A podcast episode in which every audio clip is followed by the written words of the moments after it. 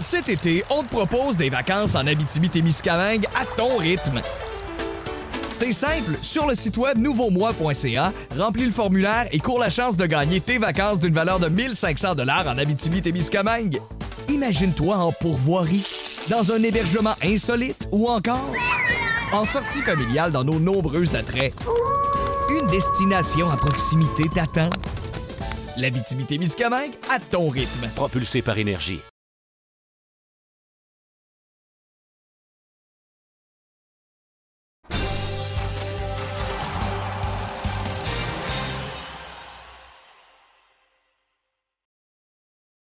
Bienvenue à compte complet, à une semaine alors que les séries, bon, euh, sont déjà commencées. Alain Useron en compagnie de Mark Griffin. Euh, évidemment, on va s'attarder sur l'actualité, ce qui se passe dans les séries, principalement. À tout seigneur, tout honneur, Marc, les Red Sox de Boston passent au deuxième tour. Au moment où on se parle, c'est mardi matin, donc c'est la seule équipe qui est qualifiée pour le top 4. Euh, on ne s'attendra pas trop sur des attentes en, cours de saison. Ça fait six mois qu'on dit que les Red Sox surprennent. On va arrêter de, le dire à un moment donné. Ça s'applique aussi aux Giants de San Francisco. Chapeau, euh, on est entré, Marc, dans cette série-là. Je ne parle pas même du troisième ou du quatrième match, mais on est entré dans cette série-là. C'est pas qu'on euh, dénigrait ou on mésestimait les Red Sox de Boston, c'est juste qu'il y avait des points d'interrogation on se disait comment est-ce qu'on va passer à travers cette série-là quant à l'utilisation des lanceurs? Ben, en fait, euh, tu as raison de mentionner que ça fait longtemps parce que, rappelle-toi les questions qu'on se posait en début de saison chez les Red Sox. Qui va lancer? Comment on va passer à travers une longue saison avec ce personnel de lanceurs? Et pourtant, après 162 matchs, euh, c'est 92 victoires, euh, mais c'est sûr que c'est jamais propre, entre guillemets. Hein. C'est toujours un petit peu plus compliqué. Hein. On regarde. Ben, d'ailleurs, le match euh, numéro 4, donc les Red Sox ont éliminé les Rays. C'était pas propre, non, pas nécessairement propre, propre non plus. Hein. On menait par 5, on s'est laissé revenir dans le match les Rays qui sont revenus, puis finalement on l'a emporté de façon spectaculaire. Mais on réussit à le faire. Alors, à un moment donné, il y a des années comme ça, il y a des équipes comme ça qui réussissent à faire, euh, bon, évidemment, un travail exceptionnel dans les grands moments. On trouve le moyen d'eux. Et ce que j'ai aimé des Red Sox, c'est qu'il y a eu le réveil de certains joueurs. Tu sais, Keke Hernandez, écoute, en fin de saison, là, c'était pas chic-chic, là, Alain, euh, depuis même euh, quelques semaines. Et là, soudainement, il a trouvé son élan. Bon, les Devers sont connus de, de bonnes séries. C'est vraiment une équipe qu'il ne faudra En tout cas, évidemment, on va attendre de savoir qui sera l'adversaire dans, la, série de championnat, mais à quelque part, Alain, il va falloir considérer que c'est une saison, c'est une équipe Cendrillon, c'est l'équipe Cendrillon de la Ligue américaine présentement dans cette saison 2021. Je sais que si on regarde les statistiques, puis on regarde qui va lancer, puis tu regardes les duels, puis tu regardes qui, qui va bien, qui, qui va pas bien, on, on, est toujours en train de négliger les Red Sox, mais il y a un aspect qu'il faut pas oublier, c'est ils sont en mission. Il y a quelque chose de spécial avec cette, édition des Red Sox. Euh, écoute, j'ai l'impression que ça va se poursuivre leur affaire. Bon, euh, si on regarde pour la suite des choses, essaie de lancer un match. Moi, je pense que les journées de congés supplémentaires, on avait besoin de lui aux cinq jours dans le dernier droit. C'est pas compliqué, là. il n'était pas question de. On avait besoin de lui. Là, quelques jours supplémentaires, un, j'ai l'impression que ça va lui faire du bien. Et compte tenu du rendement de Pivetta et de Tanner House, euh, bon, nonobstant le dernier match, qui n'a pas été terrible, il a quand même permis aux Rays de, bon, euh, de, souffler un peu. Compte tenu de ce rendement-là, est-ce qu'on pourrait les voir dans la rotation? Je sais que tu en as fait allusion lors du match numéro 4. Est-ce que ça pourrait changer les plans des Red Sox en vue de la série de championnat? Ben, écoute, euh, une chose est sûre, c'est que selon moi, là, Pivetta va entrer dans euh, la rotation. Évidemment, tu parles de journée de congé. Il y aura aussi des journées de congé dans la prochaine série. On aura un Evaldi reposé. C'est lui qui va pouvoir amorcer la série dans le match numéro un. Ça, c'est une bonne nouvelle pour les Red Sox. Moi, j'ai l'impression que Hawk va être utilisé comme il a été utilisé jusqu'ici. Ouais. Le gars qui peut venir, euh, justement, c'est un partant qui n'a pas le départ anticipé, peut venir te lancer des manches, garde ton équipe dans le match comme il l'a fait tôt dans, dans la série. Je trouve que c'est là qui est le plus efficace. Euh, c'est un rôle qui lui va bien. Chris Sale, c'est vraiment la question. Euh, moi, j'ai l'impression qu'on va l'insérer à nouveau dans la rotation. Probablement le match, peut-être le match numéro 3, peut-être le match numéro 2, qui sait, euh, tout va dépendre mm-hmm. de, bien des aspects. Mais on a, je trouve, une meilleure idée du personnel des Red Sox qui va, qui va euh, entrer évidemment en série de championnat. Alors ça, ça veut dire quoi? Ça veut dire que, je sais que Brazier n'a pas bien été, mais certes, Whitlock en fin de rencontre, euh, c'est lui qui, va, qui devient évidemment le reveur numéro un, assurément, même si c'est un joueur recru. Il faut que tu ailles avec les gars qui ont, donné des rendements exceptionnels. Donc, Hal devient le joueur qui peut faire le pont entre un départ de 4-5 manches, tout dépend de ce qui se passe, et évidemment cette courte relève-là. C'est Chris Sale qui est un peu l'énigme dans, dans, l'utilisation des lanceurs des Red Sox au cours de cette prochaine série. Donc, euh, si tu étais gérant des Red Sox, tu t'organiserais pour que Pivetta ait au moins deux départs dans, cette, dans la prochaine série. Ben, écoute, au moins un. Euh, au moins un, euh, puis évidemment, on va poursuivre. Mm-hmm comment je dirais ça? Je sais qu'on est dans un air, bon, où les statistiques avancées, on prépare avant, même la série, avant les matchs, qui va lancer, qui, va faire quoi, puis on n'a jamais été aussi bien préparé. Tu sais, mm-hmm. Alain, je reviens souvent, c'est mon cheval de bataille. Il faut que le, excusez-moi là, mais le, gut feeling, hein, le, pressentiment ou comment on vit le match, il faut que ça compte pour quelque chose. Il faut que ça compte. Alors, j'ai hâte, hâte, de voir. Si Pivetta a un très, très bon départ, euh, ben, assurément, il va en avoir un autre. Si Pivetta en arrache, est-ce que c'est le type de joueur qui, on va dire, hein, OK, finalement, on va être utilisé autrement? C'est pour ça que je ne veux pas m'avancer sur deux départs. Mais chose certaine, j'aimerais voir un petit peu plus de côté humain dans la façon dont on prend certaines décisions. Euh, et ça reste à voir, évidemment. C'est dommage que je vais dire, Marc, mais les chances sont minces que ça arrive malheureusement en raison, je pense, de l'élimination euh, du lanceur qui vient frapper. Si on le gardait, j'aurais espoir. Mais sans le, avec le frappeur désigné universel qui s'en vient, ça laisse de moins en moins d'espace, euh, je te dirais, au processus décisionnel du gérant quand le match se déroule. Oui, ben ça c'est clair. Euh, ça c'est clair. Puis on l'a vu hein, depuis le début des séries. Euh, rappelle-toi le match, euh, le match numéro 3 entre les Braves et les Brewers. Il y a des décisions clés à prendre. là. J'ai deux lanceurs partants qui vont bien. j'ai une situation de rappeur suppléant. si je l'enlève, oui, j'ai une meilleure chance de marquer, mais là, je m'enlève peut-être un 3, 5, 6 retraits que j'ai une domination de mon lanceur. Alors, c'est ça les décisions de Ligue nationale. Les deux, imaginez, les deux gérants ont décidé d'y aller avec des frappeurs suppléants, qui était la bonne décision, selon moi. Euh, ça a pas mal mieux fonctionné pour les Braves que les Brewers parce que Peterson a frappé un circuit de trois points, mais c'est là la différence. Tandis que dans l'américaine, tu n'as pas à te préoccuper. Tout ce que tu as à te préoccuper du lanceur, c'est de dire est-ce que je le laisse pour un troisième tour ou est-ce que je, est-ce que je vais le laisser là pour un trois retraits additionnels? Euh, donc, c'est sûr que ça va changer malheureusement pour certains la façon dont le baseball va jouer. Euh, rapidement sur les Rays, euh, on a remporté le plus de victoires. C'est une fin de saison décevante. on a atteint la série mondiale l'année passée. On finit la saison avec le plus de victoires. C'est traître un 3 de 5. Hein. donc, je, t'avoue, je suis content de la saison des Rays. J'aime la façon dont ils font les choses. Euh, c'est pas toujours parfait. Ça l'était, euh, on prendrait toujours la bonne décision. Euh, l'aspect humain, évidemment, rentre en ligne de compte. jeter le bébé du bain avec l'eau en même temps, je ne suis pas convaincu que c'est la bonne chose à faire. On fait les choses bien. Je pense qu'il faut juste continuer. La question qu'il faut se poser, par exemple, sur un échantillon très large, Brandon Law, Marc, on en a discuté un peu. c'est horrible ce qu'il a fait en série depuis deux ans. J'avoue, euh, je suis sans mots face à une léthargie de la sorte sur une aussi longue période.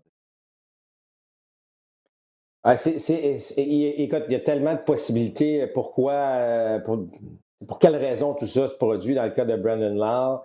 39 euh, coups de circuit. Écoute, il a frappé trois circuits dans un match en fin de saison. Tu dis, OK, lui, il est parti pour la gloire. On va l'avoir enfin en série dans une bonne séquence. Euh, c'est tout l'inverse qui s'est produit. Moi, j'ai un peu de misère.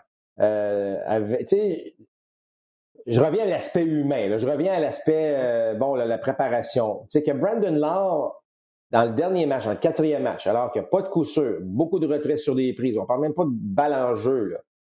il frappe encore au troisième rang du rôle, avec un lanceur gaucher partant. Ouais.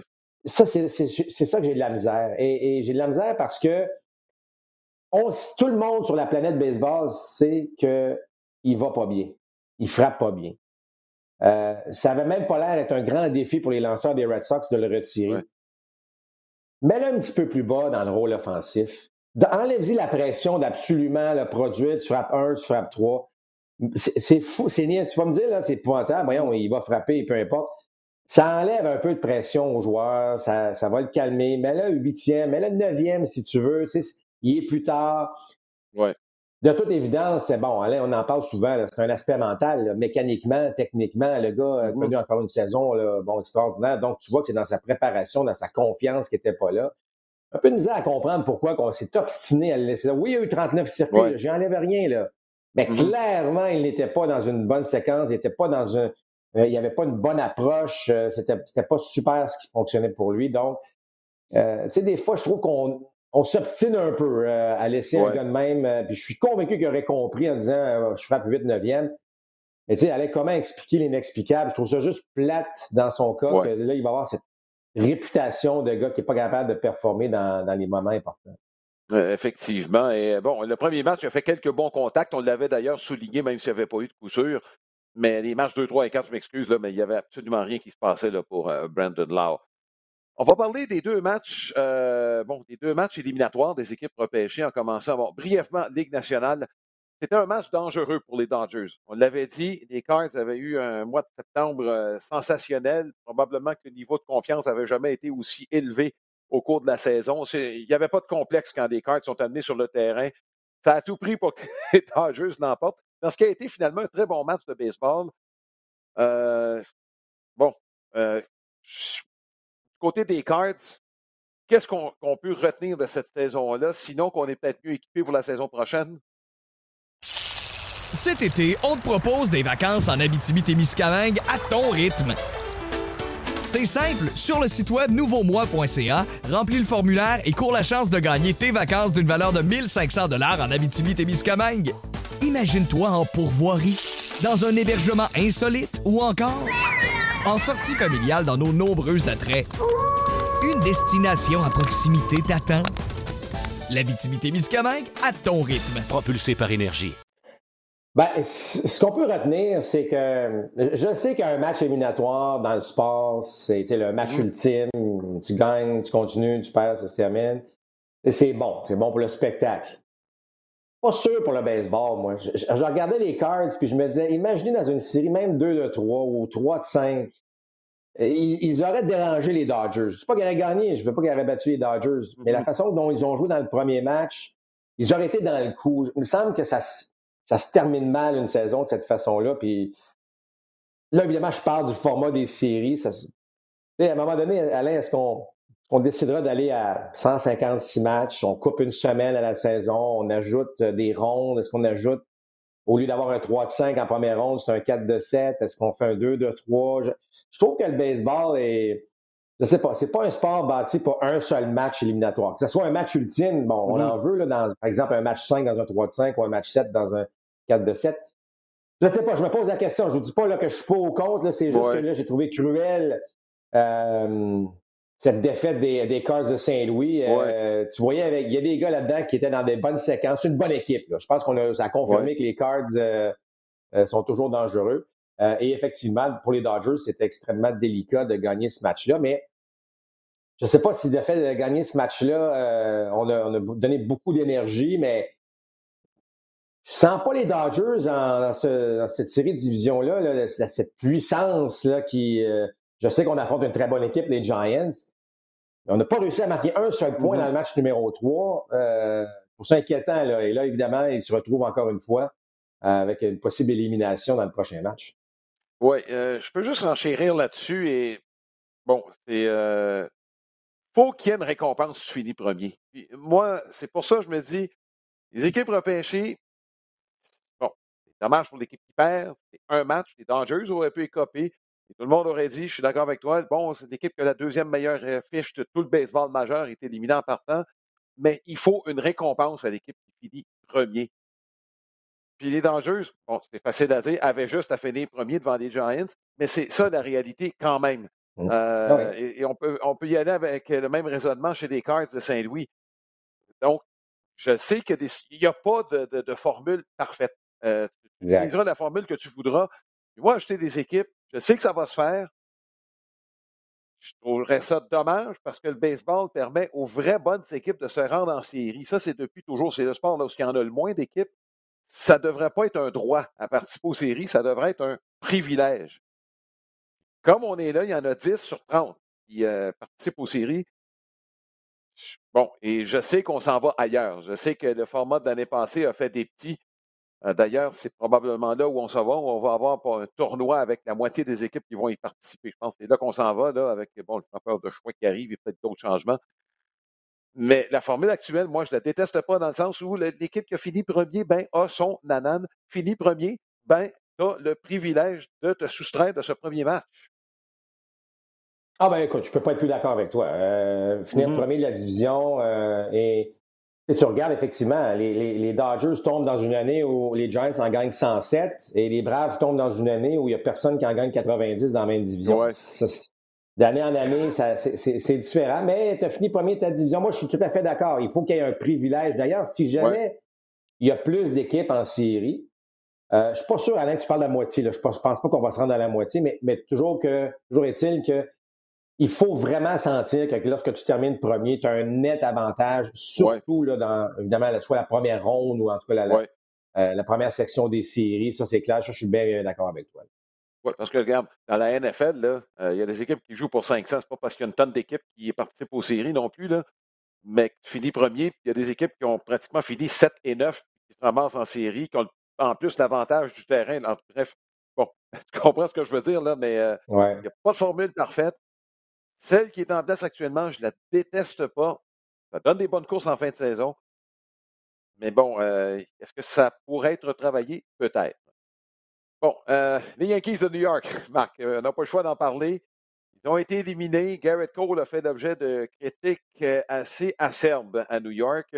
Et à New York, tu ne gagnes pas avec le plus gros salaire de l'équipe pour que tu t'en attendes. C'est dommage, mais c'est la rançon de la gloire pour Garrett Cole. Là encore, moi j'ai l'impression que c'est la même chose que les Rays. Tu as perdu un match faut tout rebâtir, tout remettre en question. Le semble-t-il que Aaron Boone serait dans des bonnes grâces euh, de Steinbrenner, en mesure de revenir. Est-ce qu'il faut, tout chambarder chez les Yankees de New York alors que l'an prochain, tu as German qui va revenir, tu as Severino qui va revenir, Cole va être encore là, Nestor Cortez a pris du galon ne pas oublier, obligé. Puis tu probablement Taillon et Kluber. Bon, je ne sais pas ce qui va arriver avec ces deux gars-là, mais bon. Bref, je trouve que ça ne regarde pas si mal que ça pour l'année prochaine. Non, ben, au niveau des lanceurs, Alain, il n'y aura, pas de problème. Tu les nommés, euh, on va avoir un bon personnel, euh, on va revenir en force. les changements, ça va être au niveau des joueurs de position. On a terminé la saison, euh, bon, le maillot était blessé, on avait Odor au troisième, on avait Urshela à l'arrêt court, je pense pas que tu vas traverser une saison de 162 matchs avec un côté gauche l'avant-champ de la sorte. Euh, bon, Torres a connu une saison, on va se le dire, décevante. Euh, semble-t-il, va être au deuxième coussin. Gary Sanchez. Euh, tu sais, est-ce que, bon, Gallo, on n'aura pas le choix. On a déjà probablement nos trois enfin, trois voltigeurs, je vais inclure un frappeur de choix. Mais est-ce que Brett Garner, tu le fais revenir encore? Est-ce, est-ce que Aaron Hicks va être de retour? Il y a beaucoup de questions au niveau des, des, euh, joueurs de position. Est-ce que tu re-signes euh, Anthony Rizzo? tu regardes ça, tu as le maillot, euh, ce qui va revenir? Donc, il y a, je dirais pas qu'il y a une reconstruction, mais en termes de joueurs de position, il y a un questionnement sur la plupart des joueurs. encore une fois, bon, est-ce que Gary Sanchez, rappelez-vous, il y a des, séries l'an dernier, il n'avait même pas joué. On s'est dit, bon, mais cette année, euh, est-ce qu'il va être de retour? Il a été de retour, mais ça a été, n'a pas été la saison qu'on aurait anticipé de sa part. Bon, Rizzo est allé chercher, mais il devient joueur autonome. Euh, je ne sais pas. Moi, je pense qu'il va y avoir pas mal de changements, certainement à l'avant-champ. OK? Le champ extérieur, va, si Harry Hicks revient, bon, on est déjà euh, pas pire. mais ça va être une autre équipe. Là. On va avoir un, trois ou quatre joueurs différents dans cette formation-là. Euh, je ne dis pas qu'on va changer l'image complètement les Yankees, mais il y aura une transformation à ce niveau-là. Les lanceurs, de, autant les partants que les releveurs, tu as raison de mentionner, Severino va reprendre sa place euh, parmi les lanceurs partants. Euh, Garrett Cole, bon, ben aussi, on l'a signé sous contrat. Il y aura des choses à prouver étant donné ce qui, son écroulement, si on veut, en fin de saison. Euh, donc, ça va être encore une bonne équipe, mais on aura du travail à faire. Moi, je pense qu'Aaron Boone va rester. Euh, mm-hmm. Aaron Boone va rester à la barre de l'équipe. Je ne pense pas que c'est lui qui a été le problème. Il semble être assez populaire auprès des joueurs. Donc, je ne pense pas que le problème est à ce niveau-là. Mais il y aura du travail à faire pour peut-être reformer surtout le champ intérieur. Donc, on en a ça aussi pendant la saison. Il y a plusieurs joueurs d'Areco disponibles sur le marché des joueurs autonomes. Il y en a un qui s'en vient à New York. Oui, absolument. Il y en a un qui s'en vient à New York, absolument. Euh, Torres, ça n'a pas fonctionné. Il y, a, des joueurs de disponibles. Est-ce que c'est Seager parce qu'il est frappeur gaucher? Parce que si jamais Rizzo, on ne signe pas Rizzo comme joueur autonome, ben, on va reparler encore d'un d'un fameux frappeur gaucher. Gallo, ça n'a pas été encore. Bon, on espère que l'année prochaine, une saison complète, ça va l'aider. Mais, mais Seager, je trouve, euh, a le profil pour aller avec les Yankees en, tant que joueur. Là. Frappe, la frappeur de la gauche, un grand bonhomme à l'arrêt court. Euh, reste à voir. Mais c'est sûr, je suis pas mal convaincu, moi, qu'un joueur d'arrêt court, parmi ceux disponibles, euh, je ne veux pas faire peur aux, partisans des Blue Jays, mais, mais Marcus Semien pourrait être aussi une option chez les Yankees de New York. Alors, ben, ben, on l'a vu euh, jouer pendant toute la saison. les Yankees, bon, ont pris des notes. je veux dire, ça va voler quelqu'un de ton compétiteur direct, ce serait un grand coup si Semyon s'en allait avec les Yankees. C'est 40 circuits plus. Euh, puis euh, il a mentionné, il a adoré son séjour avec les Jays, mais veut jouer à la récours. Si les Yankees disent euh, on va donner un peu de sous, puis en plus tu vas jouer à la récours. Ouais. bon, est-ce que Semyon est le type de joueur qui veut jouer dans un marché comme New York? Ça, on ne sait pas. Peut-être qu'il a dit à son agent, moi je veux rien savoir d'aller dans un marché de la sorte. C'est pas impossible non plus. Mais en même temps, je suis convaincu qu'un nouveau joueur d'arrêt chez les Yankees l'année prochaine qui n'était pas avec l'équipe, Velasquez n'est pas une option de jouer ah euh, régulier avec les Yankees. Bon, euh, grosso modo, pour résumer, s'il y a des joueurs vulnérables, ce serait Torres et Sanchez. Parce que là, le maillot, il ira nulle part avec son contrat. Et il semble que c'est cher pour un gars qui joue sur le banc, euh, à moins qu'on le place au troisième but à ce moment-là. Il y a deux joueurs qui vont être vulnérables, Marc. Euh, avec, l'arrivée d'un joueur d'arrêt. Et là, au premier but, si euh, on ramène Rizzo, je m'excuse, mais Luke Voigt n'endurera pas ça. Là. Non, non, exactement. c'est pour ça. Non, il, va y avoir des changements à l'avant-champ. C'est clair, clair, clair. Puis, euh, je ne sais pas avec le maillot où, où est-ce qu'on va le positionner éventuellement. Là. Tout, dépend du type de joueur autonome qu'on va aller chercher. Mais pas mal convaincu qu'il va y avoir euh, deux, trois nouveaux noms là, qui vont se retrouver dans cette formation partante au niveau de lavant Oui. Euh, pour, juste pour terminer, il y a eu beaucoup de critiques quant à l'aspect unidimensionnel. Ça, c'est à New York. Là. Bon, je sais que tu aimes les qualités athlétiques d'un athlète. Pas assez athlétique, tu t'en viens au même constat chez les Yankees. Je trouve qu'on a trop des joueurs du même style chez les Yankees. Euh, c'est, ça, c'est personnel. Je trouve que ouais. faudrait trouver le moyen d'avoir des joueurs qui sont, tu sais, qui, pour, mieux se compléter là. Euh, c'est bien beau d'avoir, euh, neuf gars qui frappent 30 coups de circuit, mais ça prend en même temps parfois une manière d'aller chercher points de façon différente. Je crois que Rizzo amenait quelque chose de, le fun avec cette équipe-là, comme style mm-hmm. qu'il est. Là, évidemment, l'échantillon était très court pour lui, mais si jamais une saison complète, pas parce qu'il est athlétique dans le sens qu'il va voler des buts, mais au moins c'est un gars qui met une balle en jeu, qui est capable de frapper euh, des doubles autant avec un peu de puissance. Mais euh, je sais pas. Mais, je regarde là, lorsque tout le monde est en santé. Tu as Judge, tu as Stanton dans le cœur de la formation, tu sais que tu as de la puissance, Gallo qui va être de retour tu as trois joueurs qui ont des styles, entre guillemets, similaires. Beaucoup de puissance, mm-hmm. un peu de retrait sur des prises, évidemment. on accompagne ça de joueurs un peu plus euh, bon, euh, athlétiques dans le sens qu'on peut soit voler un but, soit être capable de partir du premier au troisième plus facilement, soit être capable de d'aller chercher là, des, des, des simples, des doubles, pas nécessairement toujours la longue balle. Trouve que ça viendrait un petit peu plus euh, donner, de, donner quelque chose de, plus, de plus solide là, Et ça t'empêche d'avoir des, des, des longs passages à vide parce que la saison des Yankees a été en dents Tantôt, il y a des séquences extraordinaires. Écoute, 13 victoires de suite suivies d'une séquence de 2-11. Ça a été ça la, saison des Yankees de New York. Alors, tu veux, tu veux éviter ce genre de, de situation-là. Je pense que, à la lumière de ce qu'on vient de dire et tout ça, là, je pense, à mes yeux, là, ça met en lumière l'importance d'Aaron Hicks au sein de cette équipe-là. C'est probablement le coureur le plus rapide de l'équipe, bon voltigeur de centre, euh, qui est capable de frapper de la gauche, en plus frappe des deux côtés. On a peut-être mésestimé son absence cette année. Oh, absolument. Non, il n'y a aucun doute. Euh, puis, sans rien enlever à Brett Garner, Garner aurait moins joué, donc plus efficace lorsqu'il joue, parce que là, il a joué, selon moi, à un moment donné, c'était rendu trop en fin de saison. On, demandait, on demandait trop à Brett Garner. Alors, euh, oui, tu as tout à fait raison. X, c'est un joueur clé de cette formation-là. Ouais. Et aurait pu faire la différence. Tu, sais, tu regardes, euh, on l'a parlé des, des, Blue Jays de Toronto. Si on avait gagné deux matchs de plus, on s'est dit, bon, mais Springer n'a joué juste 78 sur les 150. Imaginez s'il avait joué plus de matchs. On peut faire le même constat. Je suis en train de comparer Aaron Hicks à George Springer. Je suis en train de dire l'importance que ce gars-là pourrait avoir dans une équipe. Est-ce qu'il aurait pu faire la différence de gagner un match ou deux? Pas possiblement. Oui, et les deux qui occupent en passant une position clé en défense, c'est-à-dire celui de votre de centre. Euh, Marc, il y a une tendance, j'aimerais dont j'aimerais parler, c'est euh, deux styles différents auxquels on assiste dans la nationale, dans, dans l'américaine. Euh, on frappe dans l'américaine, euh, alors que dans la nationale, c'est au compte-goutte que les points se comptent. Est-ce que l'absence du frappeur désigné de la Ligue nationale est la seule raison qui explique ce phénomène cette année?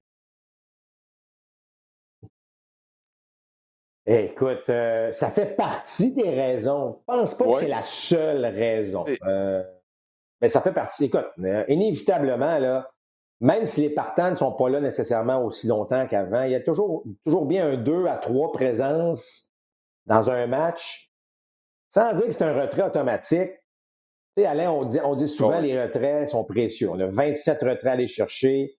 C'est la possibilité d'en chercher un, même si tu donnes un petit point de temps en temps, va chercher un retrait. Ils sont trop précieux. Là, quand un, tu, regardes la qualité des. Je regarde un, Max euh, Scherzer, par exemple. Bon, on sait, il n'aime pas ça frapper. Il veut, tu sais, je veux dire, euh, c'est un retrait pratiquement automatique. Donc, c'est, euh, ça, devient, ça, ça, devient important. Donc, oui, c'est une des raisons derrière tout ça. Euh, est-ce que, tu sais, je regarde la série, pourtant, tu regardes les Braves d'Atlanta, par exemple. On n'a pas marqué une tonne de points. Tu regardes la qualité des frappeurs. C'est pas parce que la qualité des frappeurs n'est pas là, du côté de, la Ligue nationale. Je regarde la formation des Dodgers, je regarde la formation des Giants. On ne réussit pas à marquer beaucoup de points.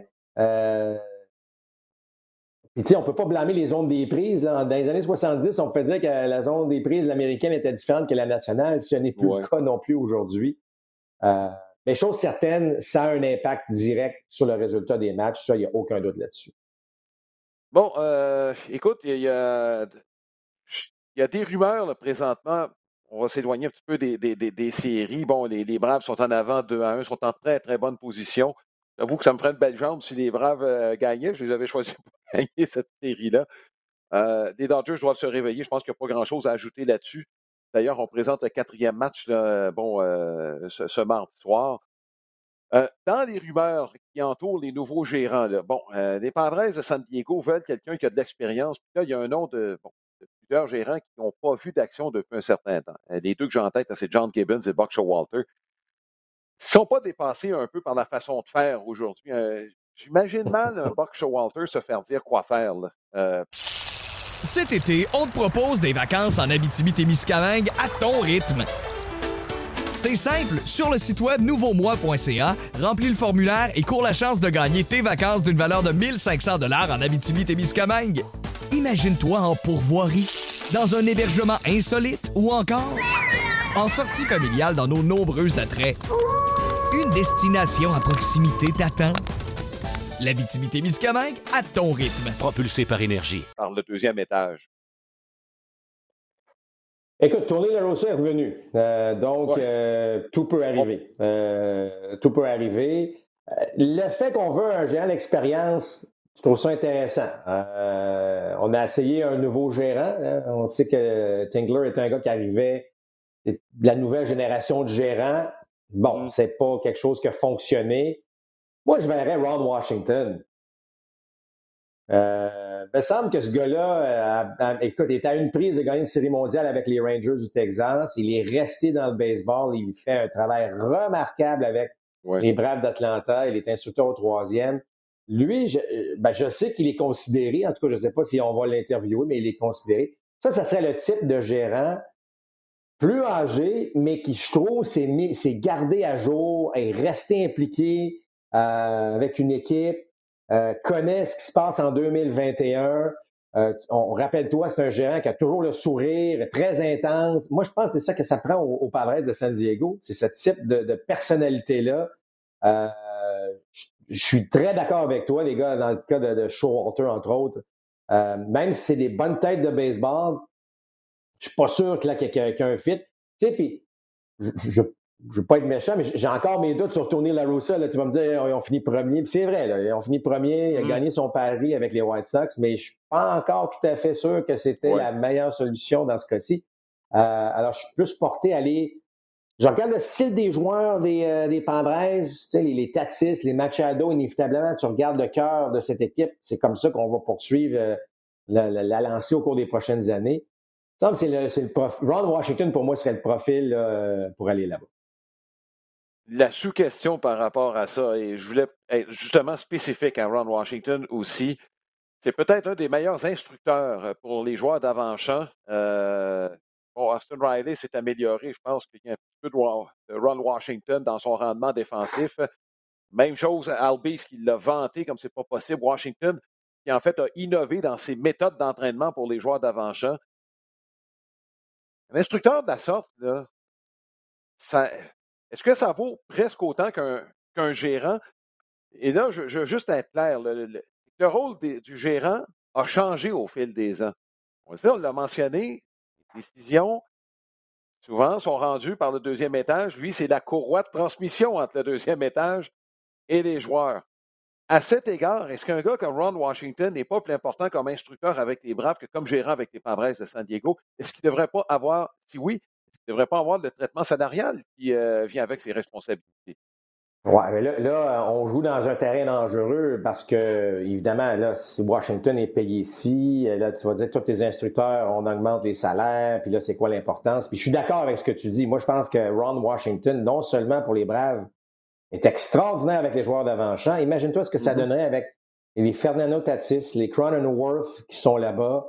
Euh, tu vas me dire, Machado est bon, il y a toujours quelque chose à apprendre on, voit en série à quel point le jeu défensif est extrêmement important. Donc, mm-hmm. Et en plus, écoute, il a géré dans le baseball majeur. Fait que moi, je suis convaincu que le personnel d'entraîneur des Braves, souvent, on se retourne vers Ron. Hey, Ron, t'en penses?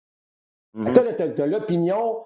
Tu as pratiquement deux gérants avec les Braves actuellement. C'est sûr qu'il y en a un qui mène. J'ai pas de problème avec ça. Mais je suis convaincu qu'on utilise Ron Washington avec son expérience. Et là, tu ajoutes mm-hmm. évidemment tout ce qu'il fait. Donc, moi, moi j'ai toujours aimé euh, ce personnage-là. C'est un personnage euh, parce que tu sais, il est tellement enthousiaste, puis il veut, puis comme tu l'as dit, il s'est perfectionné, il a, créé des, des, euh, des drills qu'on appelle pour ses joueurs d'avant-champ. En tout cas, moi, moi, je trouve que on a besoin mm-hmm. de ça chez, les Padres. On avait un petit peu de problème d'attitude, on se prenait un peu soit trop au sérieux ou pas assez. ça prend un gars faut pas arriver là avec euh, un, gérant là, qui s'assoit et qui semble euh, pas, pas capable de voir. Ce qui, comment est-ce que je veux dire? trop calme, trop aussi, trop posé. Euh, mm-hmm.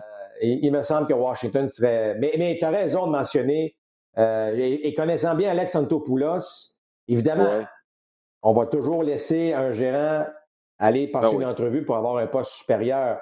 Mais je suis convaincu qu'Antopoulos connaît la valeur de Ron Washington avec les Braves Dernier sujet, Marc, je veux revenir en série, toi qui, euh, qui enseigne aux jeunes encore euh, à ce jour.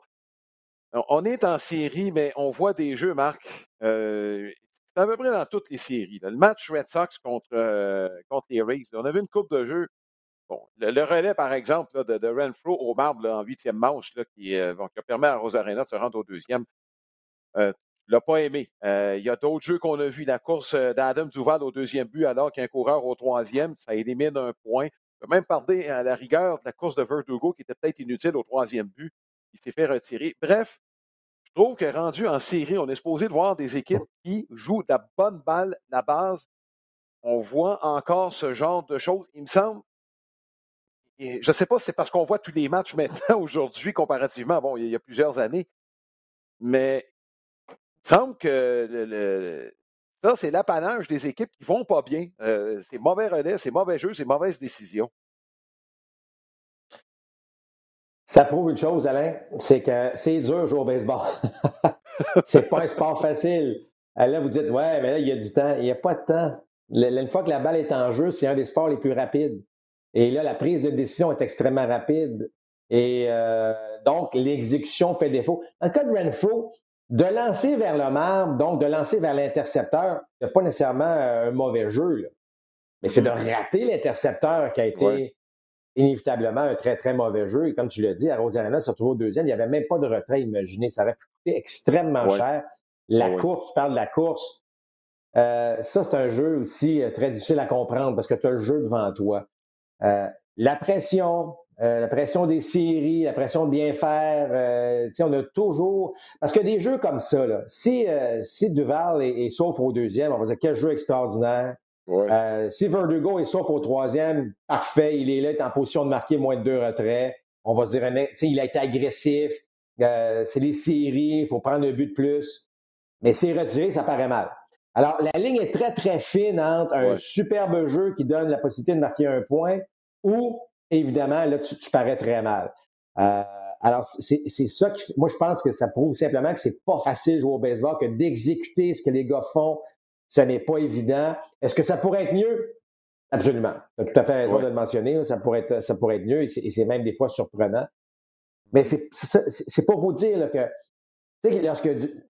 Entre les lancers, on parle de 20 secondes. Je sais que des ligues, c'est 15 secondes, ça, serait parfait. Mais ce 15 secondes-là ou ce 20 secondes-là, pour chacun des joueurs, là, il est important, il faut l'utiliser au maximum. Pourquoi il est important? Mm. Qu'est-ce que je fais si la balle est frappée vers moi? Ah, c'est un mm. compte de 1 et 2. À 1 et 2, ben, on sait, on a de l'information. Le gars va frapper la balle à ma droite ou à ma gauche. Euh, qu'est-ce qui arrive? Qu'est-ce Il y a toutes sortes de questions que le joueur se pose à chacune. Tu sais, un compte de 3 et 1 ou de 2 et 2, c'est pas la même chose. Là. Qu'à 3 et 1, le frappeur, il est vraiment dans un mode en attaque. Donc, comme joueur en défense, il faut que tu sois prêt peut-être à réagir d'un côté ou l'autre. Et à 2 et 2, oups, peut-être plus en mode là, de faire contact. Et, euh, et, ça donne certains résultats. Donc, il y, a, une préparation sur chaque lancé. Est-ce qu'on perd parfois le focus sur un pendant un ou deux tirs? Pas impossible non plus. Tout ça pour dire que le baseball est, est, est un sport difficile et, lorsque la balle est frappée, il y a des prises de décision là, rapides qui doivent être prises et la ligne est très, très fine. Je veux juste ajouter une dernière chose là-dessus, Alain. Euh, tiens, on a parlé souvent, bon, les nombreux retraits sur des prises. On parle souvent que bon, Philippe Allou détestait les retraits sur des prises. Il y a beaucoup de gérants qui disent mettez la balle en jeu. On ne sait jamais. On n'a pas parlé beaucoup dans le match numéro 4 dans la victoire des Red Sox. Mais Travis Shaw, là, il a frappé un petit roulant. OK? J'ai regardé sa présence au bâton euh, après le match. Il essayait pas de dévisser la balle. Travis Shaw, là, il voulait juste mettre une balle en jeu. Il avait un compte de deux prises. Il a mis une balle en jeu. C'était pas voulu qu'il frappe un petit roulant au troisième but, mais ce qu'il voulait, c'est de mettre une balle en jeu.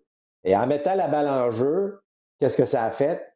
Ça a créé une erreur en défense. Ça a poussé le coureur au troisième avec un retrait, puis on a gagné sur un ballon sacrifice. Alors, ce que je veux dire, c'est que, oui, les retraits sur des prises, on les accepte parce que ça vient avec des coups de circuit. Mais on m'enlèvera jamais de la tête que mettre une balle en jeu vaut quand même pas mal plus qu'un retrait sur des prises spectaculaires parce que le gars s'est dévissé puis le casque a tombé puis euh, s'il l'avait frappé, il l'aurait frappé à 500 pieds. Fait que, tu sais, il y a des petites choses que je trouve qui reviennent en série. on a vu un amorti par les Red Sox de Boston, un envoi d'instinction des amortis. Ben, c'est un amorti qui a été important dans le match. Alors, que j'aime des séries au baseball, c'est qu'on voit des choses qu'on ne voit pas souvent en saison régulière. On voit la vraie beauté du baseball qui refait surface. Mais pour finalement répondre encore à ta question, je pense qu'on on, minimise la facilité que ce, que ce sport-là peut être joué à la Je vous le dis, la télévision ne représente pas du tout ce qui se passe sur un terrain de baseball. Oui, Oui, ah, écoute, on pourrait parler longtemps d'un paquet de choses, notamment la façon dont euh, Cora a, géré la neuvième manche. Euh, c'est pas de la mentir en question, mais on en a parlé. Comment ça se fait qu'il n'y a pas eu de courage suppléant dès le départ? Ce genre de question-là, Marc, on pourrait, on pourrait continuer pendant longtemps et refaire le match au complet. J'aurais pu faire ci, j'aurais pu faire ça. Et je vais terminer en disant, c'est la beauté du baseball. Euh, écoutez, euh, on vous invite à, poursuivre votre, euh, couverture, à nous regarder, dans le fond, dans le cadre des séries. Notre prochain match, ce sera ce mardi soir, alors qu'on vous présente le quatrième match de, la série de division de la Ligue nationale entre les Giants de San Francisco et les Dodgers de Los Angeles. Pour la deuxième fois, les Dodgers feront face à l'élimination. Ils ont gagné le match contre les Cars de Saint-Louis. Donc, les Giants qui auront une chance d'éliminer les Dodgers chez eux, à domicile. Donc, on là à compter de 21 heures. sais pas, on a de bonnes séries jusqu'ici. On va être avec vous. À la prochaine.